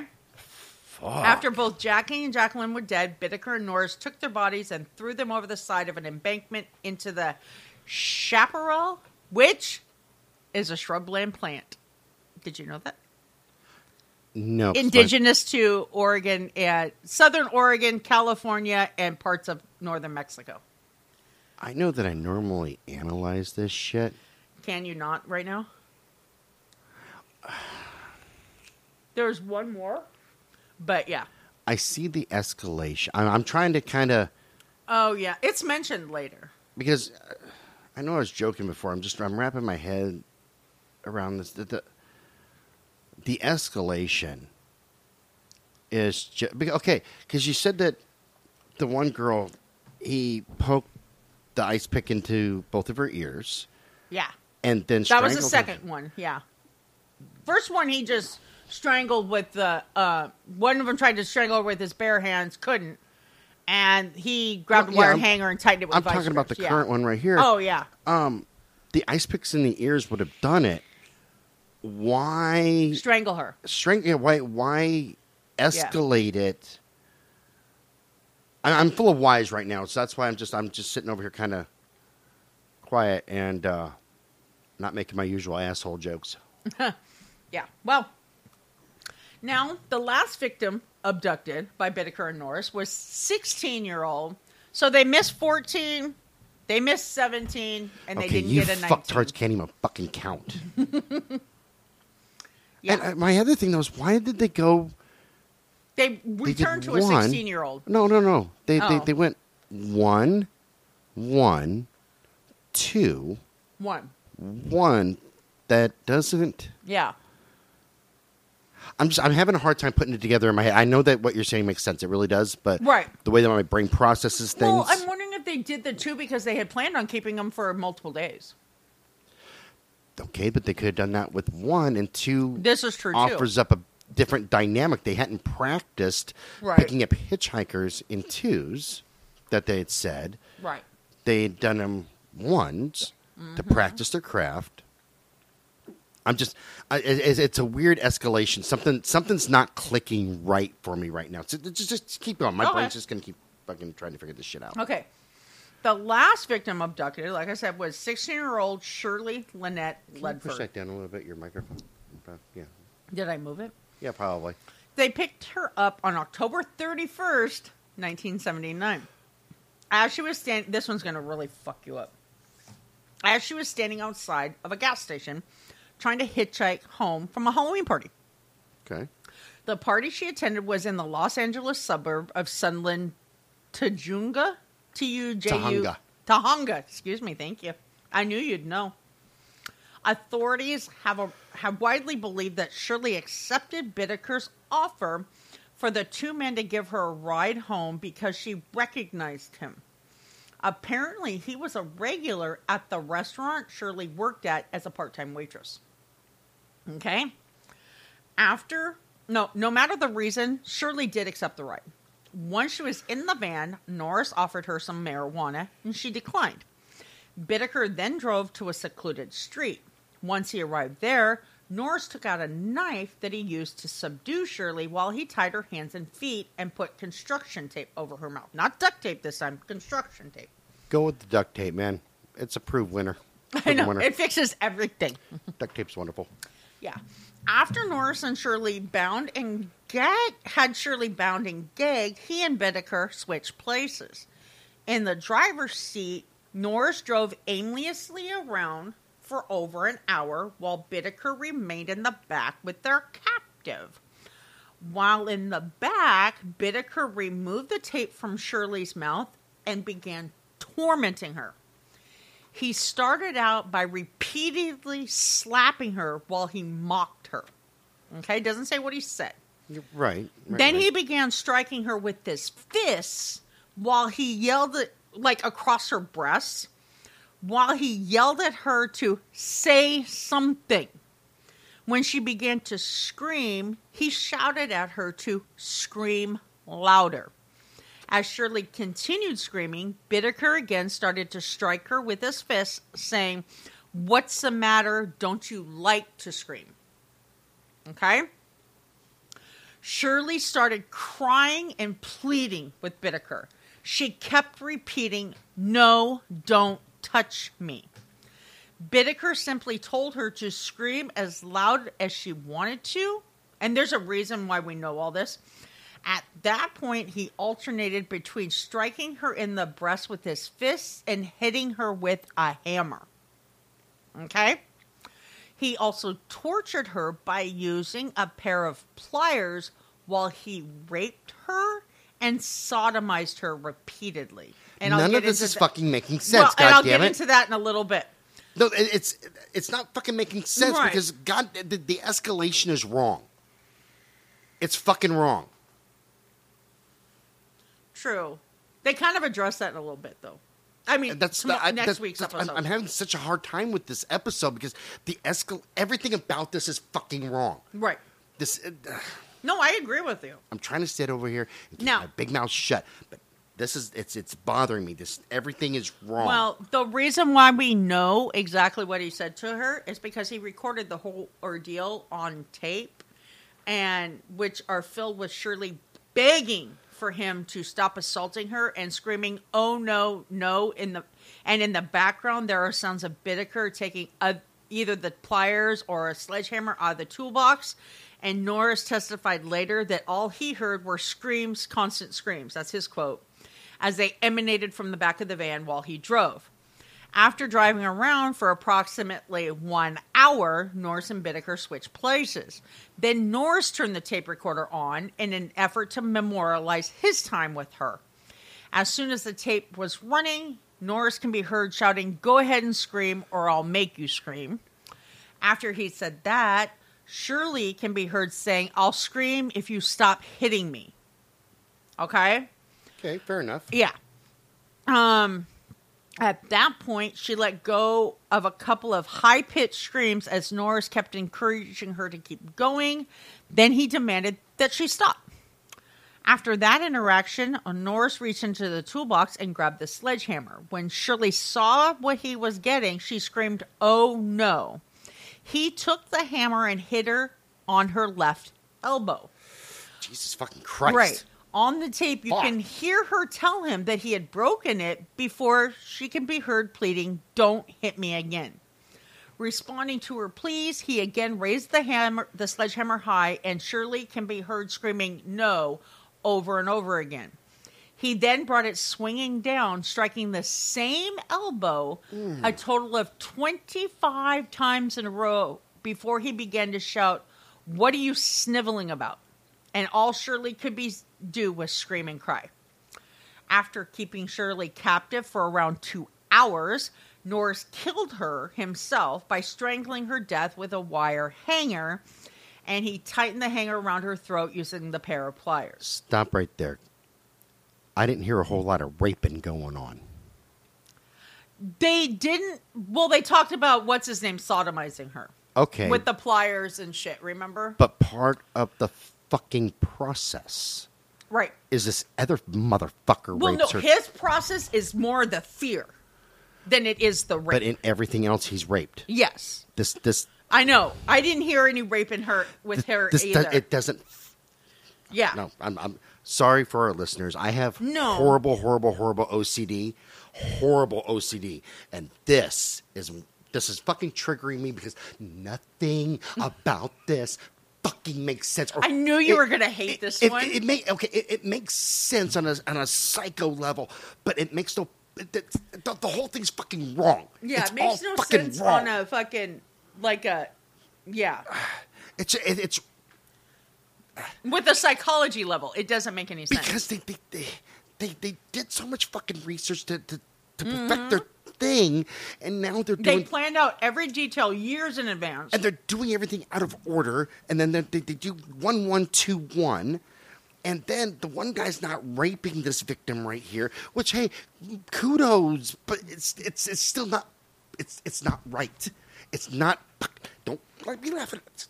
I'm just laughing at the way your jazz hands and it over there. It's God. It's this episode is going to piss me off more than Homolka, which is a goddamn shocker. We'll wait until next episode, but I mean next Fuck. week with them. But, anyways, so he did strangle her. Okay. However, um, like I said, he used the pliers to tighten it.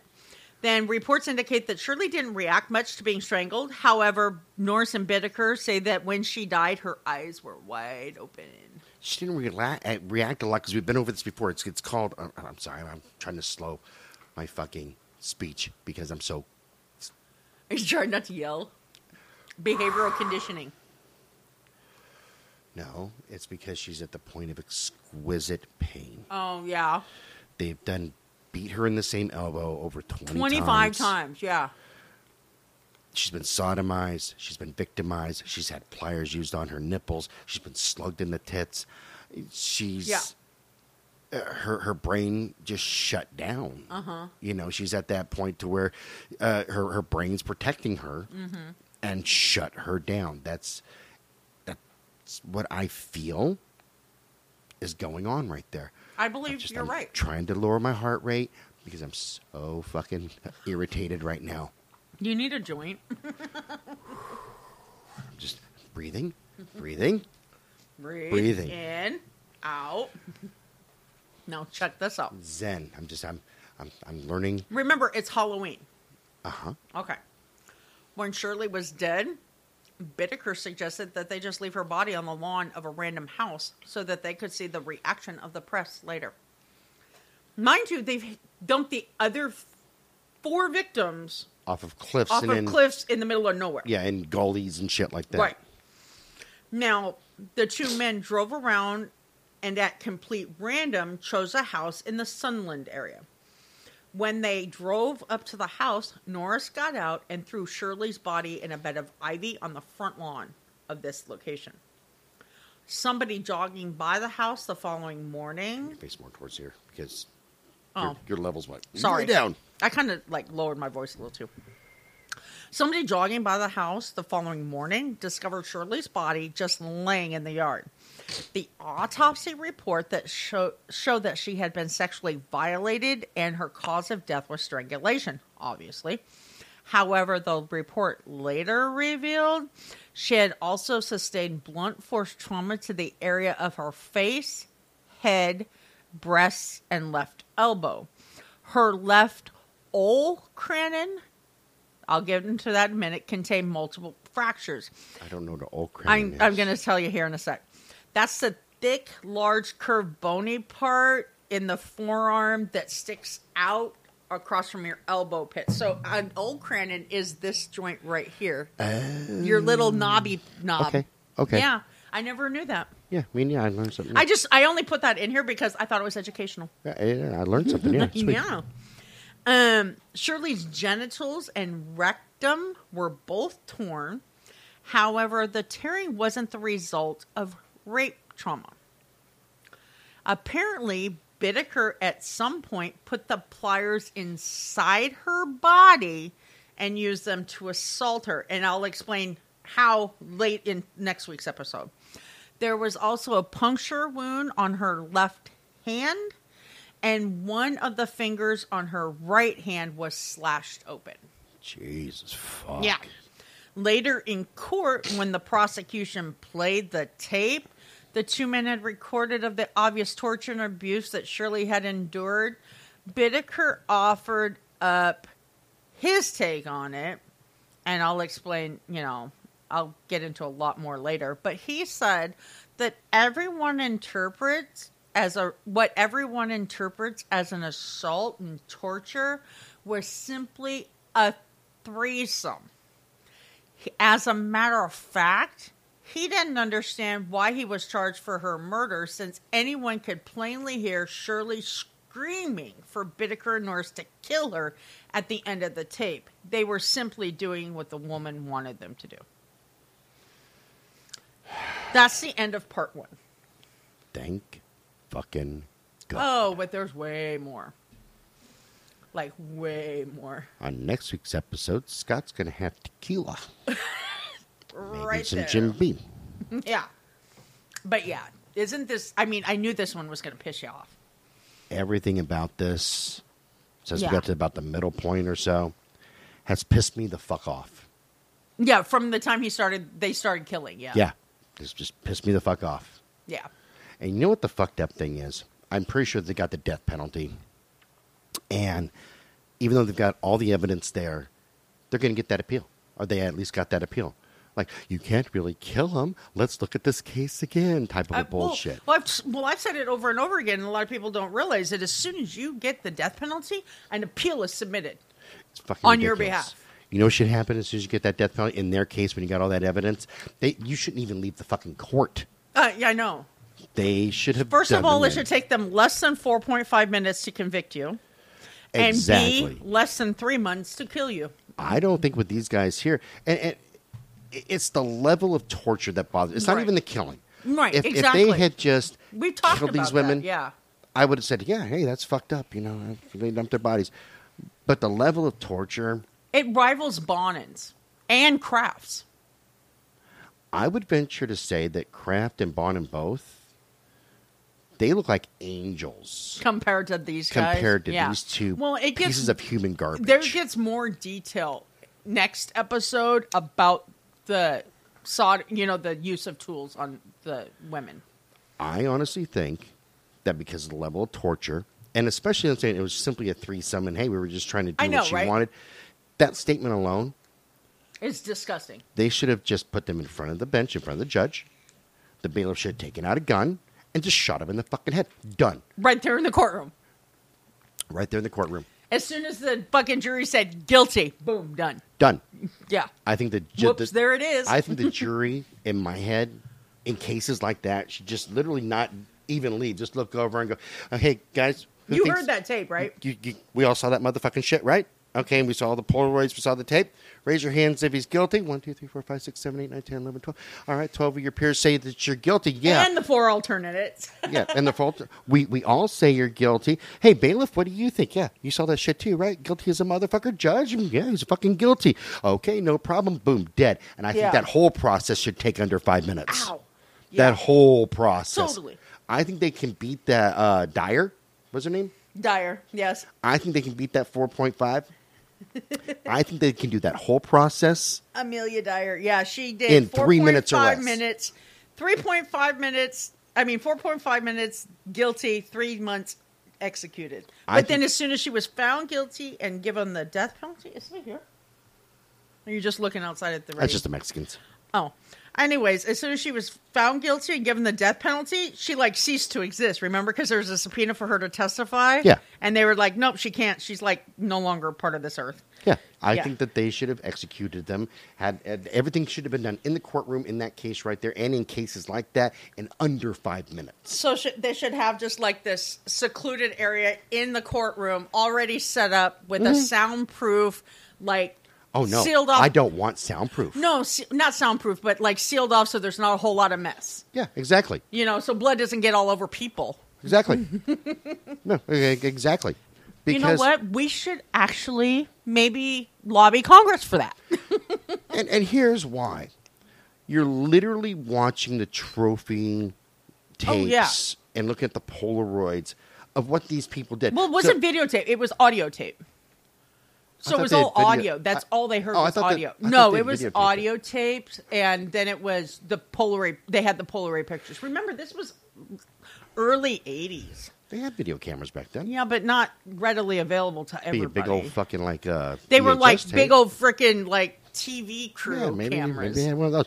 But um, yeah, I, I in a case like that, because of the level of torture, Mm-hmm. the fact of that this had all been planned out. So you got the premeditation, you got the special circumstances. Right. Um, You do have the special circumstances. why yeah. Mm-hmm. waste all that money to go appeal? Right. Why? It makes no fucking sense. None. Lead him over to the special. Room. I don't even say a special room. You throw down a couple of tarps, and you the bailiff Like some drop down so it doesn't splatter, Yeah. spatter. And then he looks, you know, it's not even, hey, what do you want for your last meal? The bailiff just looks over, at dude, you're fucked. yeah, you, you know, maybe they should have like this fucking a roll thing that just slides underneath their feet to fucking pull the tarp, and they drop down. Yeah, we can come up with a mechanism yeah, exactly, you know? And the judge so they don't even know it's fucking coming. Yeah, judge can look at his watch. Go, hey guys, let's chop chop. Okay, we're we're we're almost at the five minute mark to get all this done. I have a tea time. Let's just finish this shit now. And boom, done. I agree with you. Just done. Because these, this is gonna be one of the most disgusting fucking. Well, because you know beyond a shadow of a doubt that they're not going to win their appeals. Exactly. Why waste all yeah, the because taxpayers' there's money? so much actual physical evidence to prove they did it because of the pictures Not and the just audio that. tape. Their and- own fucking talk. They're, they're Oh, yeah. talking about it like it's nothing. yeah, Like as easily as I would say something like, "Hey, can you, you know, pass me the water?" right. You know, it's just, fuck. Yeah. There's a little. Oregon tide next month, next week, but yeah, it's pretty good. Oh, fucking pieces of shit. I know. I really am hoping that they did get the needle or something to end their lives. That is what I'm hoping the outcome's going to be. Like Bonin. Like he did end up getting. Yeah, he was the first one. He was the first one in Washington that got the um, No, lethal injection. Uh, California, that's what I meant with lethal injection. Yep. You're right. Him and uh, and his buddy Mm-hmm. burning in the back butts. burning in the back butts. I'm going Uh-huh. to be featuring in a couple weeks, like probably within a month or so, some guy in Washington that was the last one in Washington to be hanged. We need to hang more people. I agree. I'm just saying. All right. So let's see. What what do we got to talk about here at the end? Um, number one, our hundredth episode's coming up. That's right. 100 episode, per, very personal episode. Personal episode because uh, Tammy the Sasquatch Underwood knew the dude Knew him personally. personally. Maybe maybe even had sex with him. I don't know. Um, no, no, but I will say, I wish I could find the letters. He did write me some smut letters. Sweet. I wish I could find them, but they're in my garage somewhere. I can't masturbate to that. No, I'm just kidding. I can. Yeah. I know you. I was gonna say you can masturbate to anything, Scott. So I have I have two uh, memes on my uh, on my phone that I love sending out. It's from South Park and it has uh, Stan. I think it's Stan's dad. Yeah. Going. I can't masturbate to this. The next one says, "Just kidding." It has jizz I know everywhere. you have sent that to me like multiple times, like more than one. once. It's Oh, like your fuck. they're your go to. Are they in a special folder? They are. But no, yeah, I knew him personally. Um, not that I was a potential victim. I will make that clear. So it's not like I narrowly escaped death. but she was seriously a s- potential, uh, you know, fucking. Yeah, he Sex did partner. write me some. No, he did write me some smut later. But um, yeah, he um, like I said, it was very bizarre how I met him and my interactions with him. Cool. But um, I don't talk about it much, and it really I had it. I'm having to dig deep to talk about it next week. But yeah. No, I dig. Yeah. All right, remember you can send us an email at brutal Wait, oh, nation. wait. oh what? You forgot to mention that's also when we're going to launch our Patreon. Oh yeah, we're going to be launching Patreon. That way, there we can get you know, you guys can help us out, get special episodes and swag and Right. We will have a link to our Patreon account, our Patreon page with, you know, the different levels and everything. And there's actually going to be a bonus level in there because remember, you and I talked about it. We decided that we're going to have a got a bonus, bonus level. superior, like a level um, where the donors for that can actually, we will fly them out and, you know, record episodes and take on a little tour around here. So, Yeah, we can do that too. Yeah. Um, yeah, uh, we're working with, uh, we're looking at different vendors. We're going to be having swag for for sale, and then totally, of course, uh, totally. Due to Patreon, we're also going to be giving away swag. There's there's all kinds of Yeah. good shit that's we can uh, be coming up here pretty quick, Yeah, quick, and quick. Patreon members will be able to get discount codes and you know regular discount codes and shit. Yeah. And even sexy pictures of me. I know. No, I like dude, that is not happening. And we're also gonna. Scott's talked me into it. We're gonna start videoing our episodes, and our Yeah, so there's a bunch members of. will have a, access to a lot of stuff So get your friends on board now now. because yeah, good shit's a coming. Yeah. All right. Be one of the first ones in. Remember, you can send us an email at brutalnation at twistedbluellc.com. Check out the website at twistedbluellc.com. And Amazon's having early Black Friday sales. Click on that Amazon link. It helps out the show, doesn't cost you anything extra. Check out the blogs. We're featured on uh, Medium, Crime Beat that's on Medium. Uh, what are the other two? Hub Pages, Vocal Media. We get picked up by a lot of Yeah. for fut- uh, other services for fu- True that. further distribution because I can't fucking talk. Christ, this episode just fucked me up, man. It kind of did. Yeah, We're gonna have to take a break and have something to eat because I'm God starving. dang, I gotta fucking get high or something. Um, yeah, I'm gonna get high with a little help from my friends. Maybe. Sorry. All right. Well, all uh, this show's copyrighted 2021 by Twisted Blue LLC. All rights reserved, and we will talk to you guys tomorrow. Bye. Bye-bye.